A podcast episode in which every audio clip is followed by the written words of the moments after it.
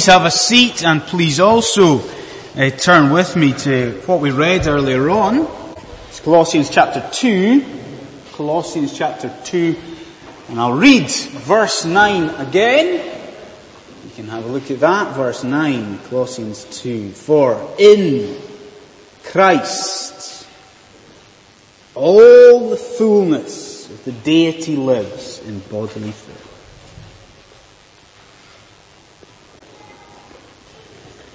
Okay, now when it comes to the sermon in a, a, a church like ours, is uh, it's the norm, it's commonplace for the minister, for the pastor to choose a book of the Bible, pick a book of the Bible, and to work through it sequentially. Okay? So it's the norm that the minister will work through a book of the Bible, verse by verse, passage by passage, chapter by chapter, that sort of thing.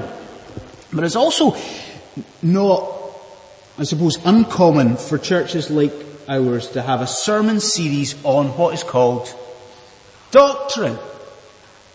A sermon series on, let's say, a crucial or a fundamental belief that the church ascribes to or holds to. Now, we, we did that about this time last year. Okay? But this time last year we looked at Father. I don't know if you can remember that. We looked at the attributes of God. And now this year, we are looking at the Son, looking at Jesus Christ. And if you have any triune understanding at all, I'm sure you should be able to guess where we might go next year. If we've looked at the Father and we're looking at the Son, then next year we might well come to the Holy Spirit. Well, for the time being, we are going through, we're in the midst of a sermon series where we are looking at the second person of the Trinity. We are looking at the, the person and the work of Jesus Christ. Now we've looked at the work, haven't we? I mean, over the last couple of months, we've looked at the offices of Jesus Christ, prophet, priest and king. We've seen the, the work that he's done in winning salvation for his people. Looked at the work. Then last week we kind of moved on a wee bit. We began to look at the natures of Jesus Christ. Last week we looked at the human nature of Jesus. Well this week, what happens is we come to the other side of that coin, don't we? Because this week, this morning, we're continuing this series in doctrine, and we are going to come today to the divine nature of Jesus Christ. The fact that Jesus Christ is God, the divine nature of Jesus Christ. So that's where we're going to be camping out, that's where we're going to be basing ourselves this morning. The divinity of Jesus. Okay, let's begin in earnest, okay, and let's look at our first heading. Let's consider simply the reality of uh, Jesus' divine nature the reality of it. Okay. Now, we've all got different ways in which we like to unwind, don't we? And some of you might like to, I don't know, you might like to relax by watching the TV. Okay. Some of you might like to relax by doing some form of exercise.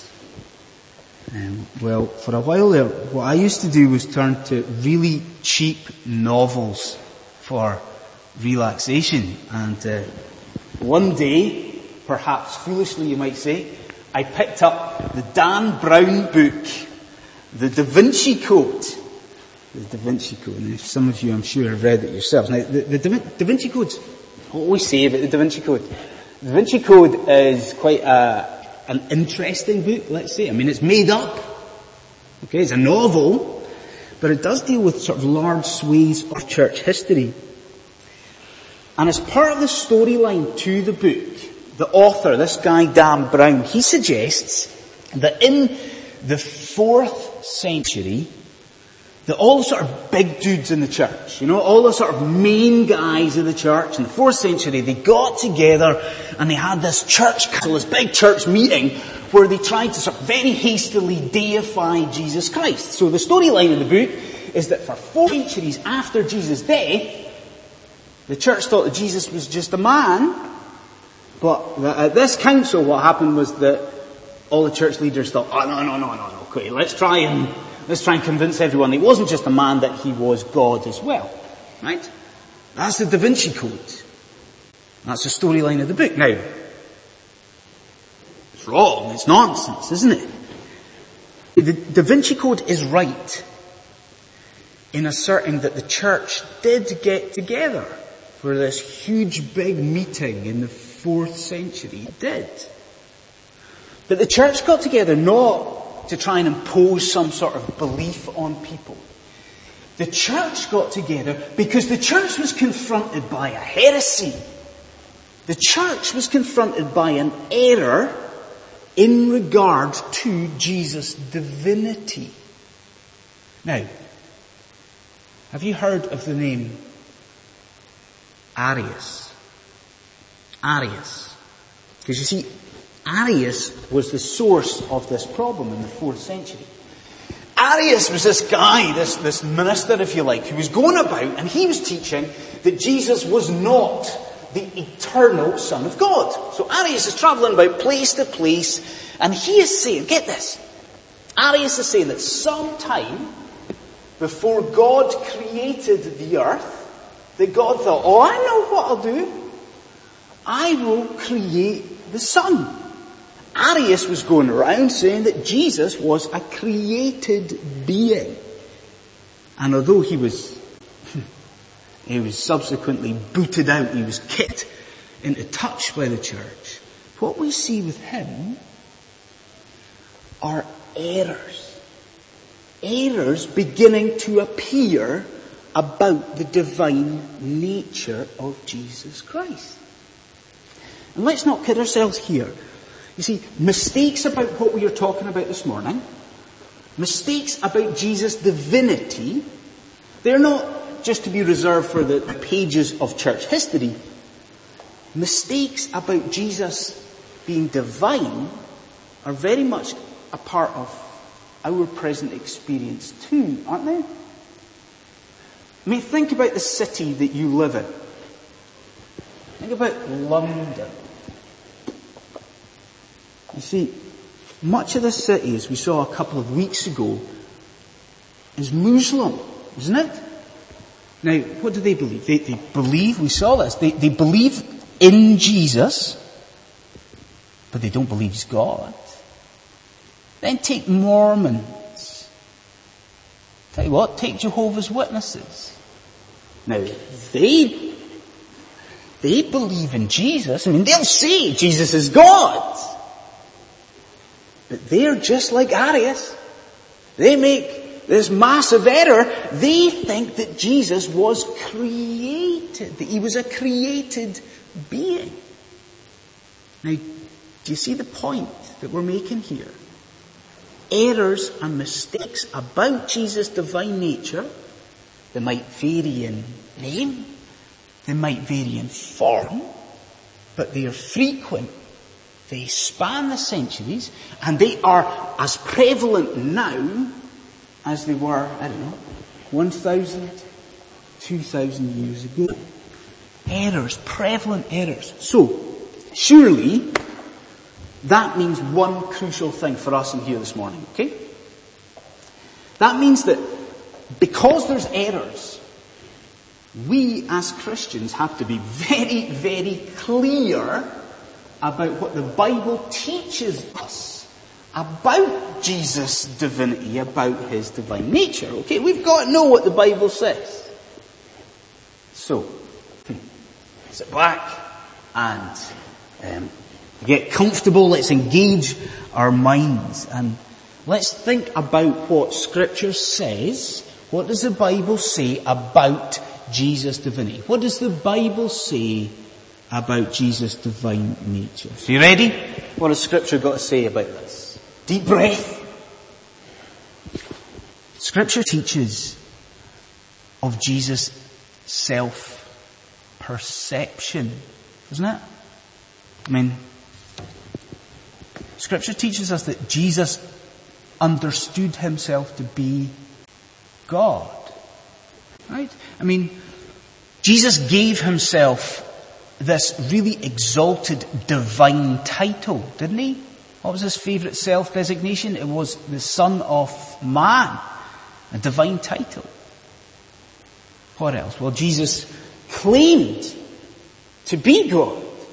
He said, I and my Father are one. What else did he say? He said, before Abraham was, I am. Then think about that episode, you know that famous episode of Mary and Joseph? And they're looking everywhere for, for Jesus as a wee boy. And they find him in the temple. What do we hear there? Well again, we hear of Jesus' divine understanding. Even in his youth, where did he say he was? I in my father's house. Jesus knew himself to be God. What else? Well, scripture also teaches of Jesus' divine action, doesn't it? I mean, Jesus taught the crowds, and he did so with divine authority. Such authority that the crowds were always amazed by him. He also performed miracles. Not just miracles, miracles in his own divine power. And why did he perform these miracles? So that we, what is it? So that we might believe that Jesus is the Christ. What's the next bit? So that we might believe that Jesus is the Christ, the, the Son of God. You see? I mean, scripture also teaches that Jesus' claim of divinity was the very reason that he was so opposed. Is the very reason that he was killed. Jesus was executed precisely because he claimed to be God. Now think about this. Think about the, the variety of New Testament authors that we've got. Think about the fact that with all these New Testament authors, we've, we've still got this unambiguous testimony, don't we? I mean, did Paul have anything to say about Jesus' divine nature? What about Romans 9.5 where he says that Christ is God? Over all. What about Peter? Did Peter have anything to say? Well, Peter said, Peter 1 1, who does he say Jesus is? He says Jesus is God, God and Savior. What about John? Has John got anything to say about Jesus' divinity? Well, come on. What about the prologue to his gospel? In the beginning was the Word for was the Word? The Word was with God. Was He? The Word was God. Everywhere you go in the Bible, everywhere you go in the scripture, it is the same message. Not only is Jesus divine, Jesus always was and always will be God. And that is glorious. Isn't it? And much, much more could be said about it. But we've got to get to the underlying question here, don't we? I mean, why bother with this? Why is this important? Why is this issue of the divine nature and especially the eternal divine nature, why is this so important? We see, we're bothering with this this morning because your eternal salvation is dependent upon what we are talking about here. Let me say that again. Your eternal salvation is dependent upon this. Why? Well, if Jesus was a created being. If Jesus is not eternally divine, then his work upon the cross is not eternally effective, is it?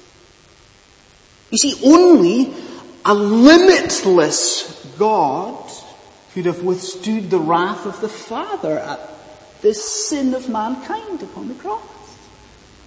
Only a limitless God could now eternally apply that achieved salvation to his people. Do you see it? I mean, do you see why the church must hold to the divinity of Jesus unshakably, unequivocally?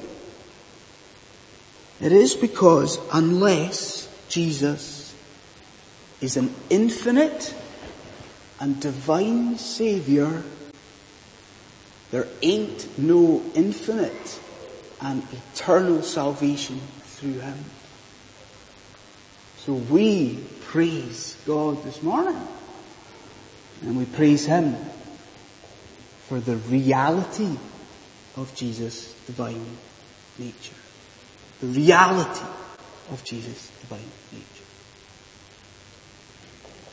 Okay. Let's move on. Let's consider a second heading together. We've seen the reality of Jesus' divine nature. Secondly, let's consider the revelation of the Father in Jesus' divine nature. The revelation of the Father in Jesus' divine nature. Okay, so I was uh, reading about a bloke this week. Hope I get the guy's name right. I think it was Alec Gilbert. If I've got his name wrong, it doesn't matter. We're going with Alec Gilbert. Okay? Now, um, there seemed to be nothing particularly special about this guy, Alec Gilbert. He, um, he lived what seemed to be a fairly ordinary life. I think for the most part he drove a school bus for, for decades. That was his job. But from what I could make it from the story, near the end of this guy's life, what Mr. Gilbert did was organise and arrange very carefully all his sort of personal belongings and his personal effects. Okay? And then, just before, or just when he died, when he passed away, and his family went through these belongings, what they found was that Mr. Gilbert wasn't actually all that ordinary after all. So his family went through all his possessions and they found out that Mr. Gilbert had been a war hero. Now, unbeknownst to his nieces and his nephews, unbeknownst to his, his grandkids and his whole family, this guy had fought in combat. This guy had uh, received uh, bravery medals and he had chosen to reveal this in what was surely for the family quite a dramatic way.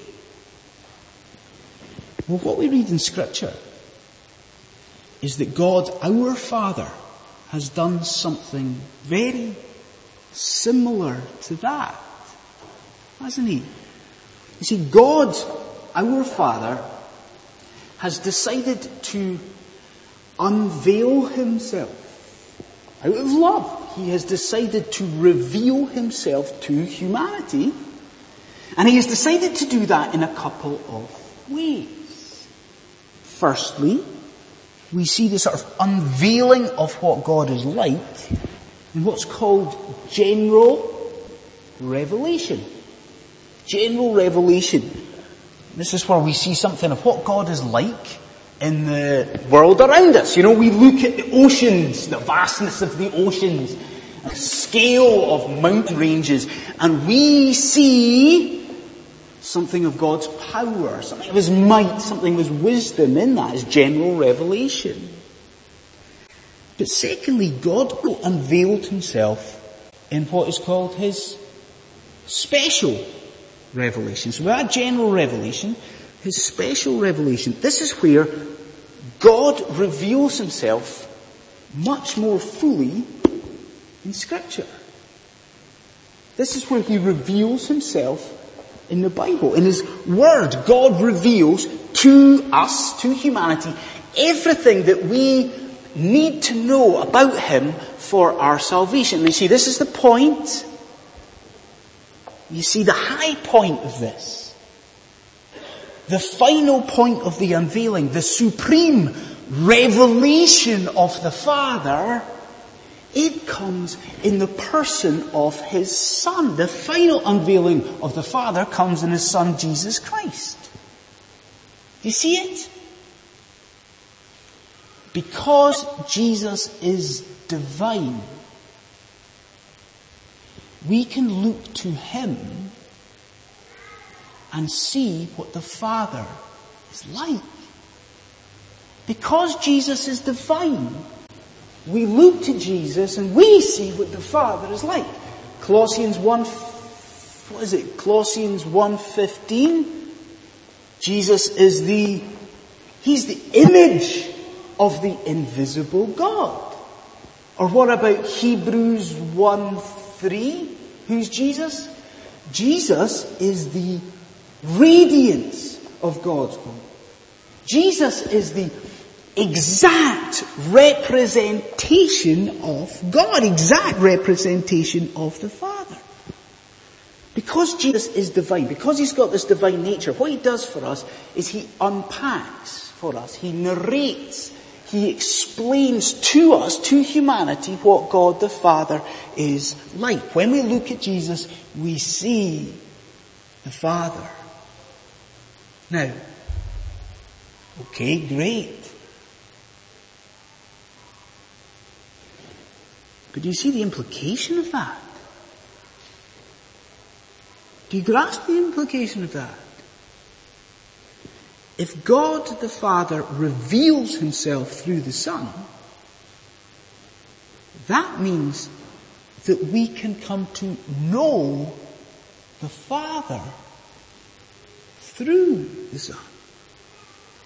You know, if we know Jesus Christ, if we have a relationship with Jesus Christ, then through that relationship we come into fellowship with God Most High. We come into fellowship with God the Father. I mean, Jesus Christ said that himself, didn't he? You know that famous verse that we all know, I'm sure, where he said, I am the way and the truth and the life. What's the next bit?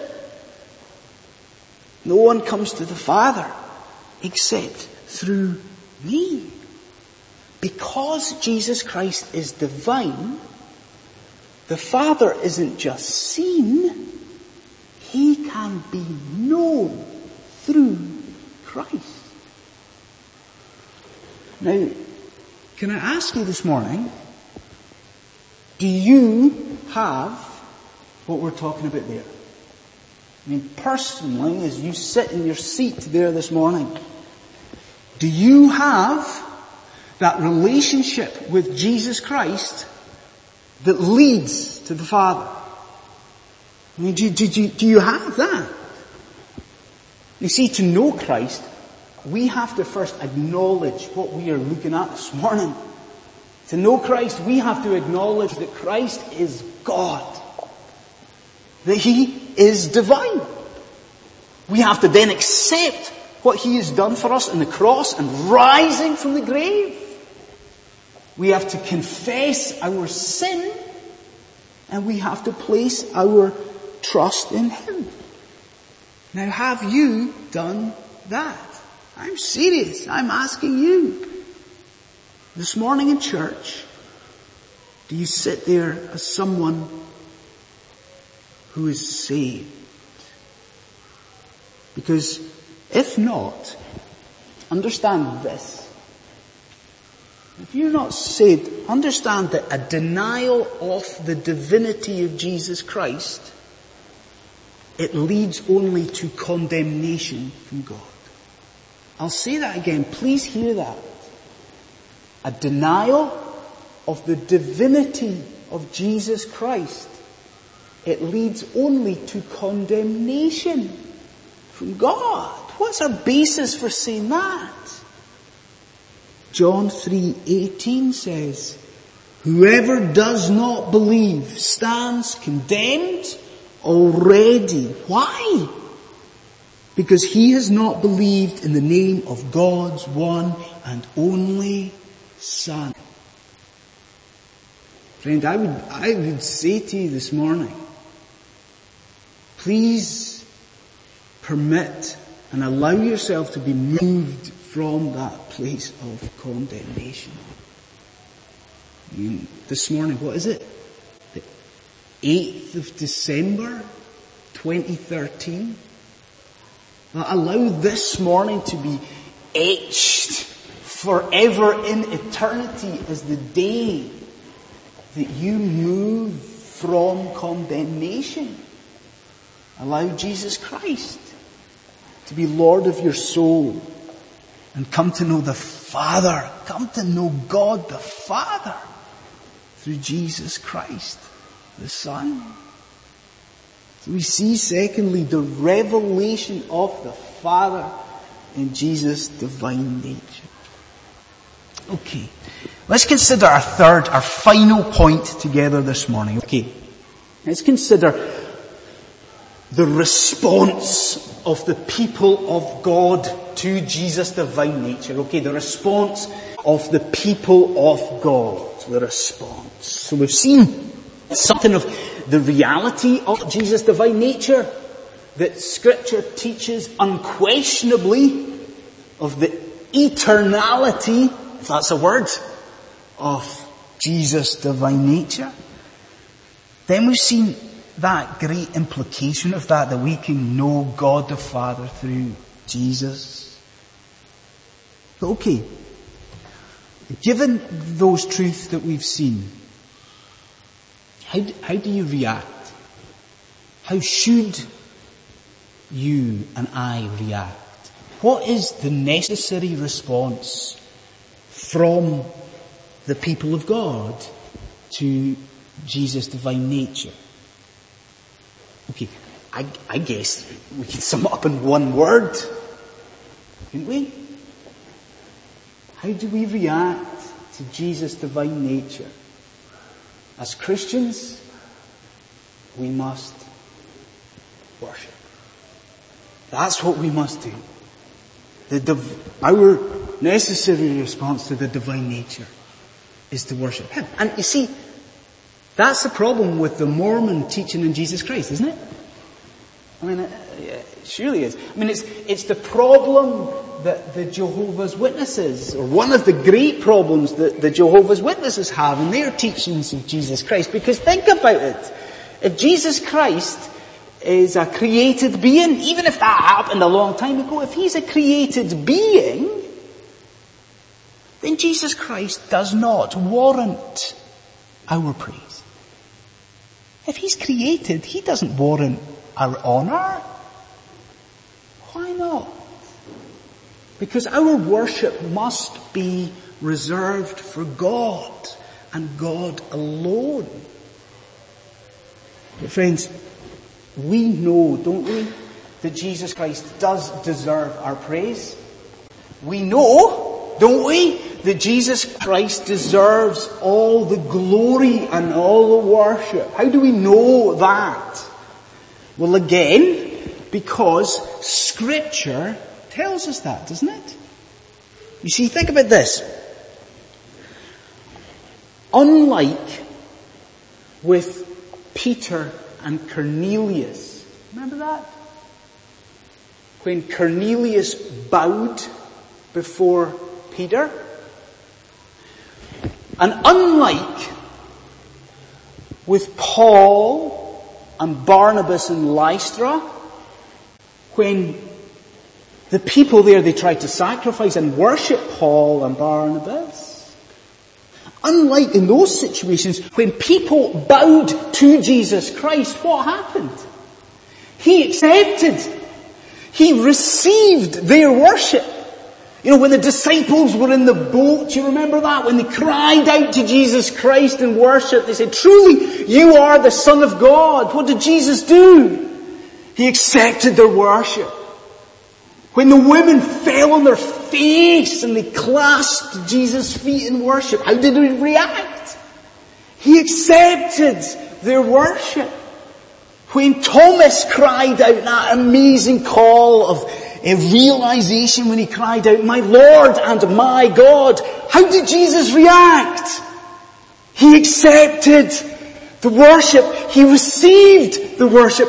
Why did he do that? Why? Because worship is the appropriate response to the divine nature of Jesus Christ. Worship is the appropriate response to the divine nature of Jesus Christ.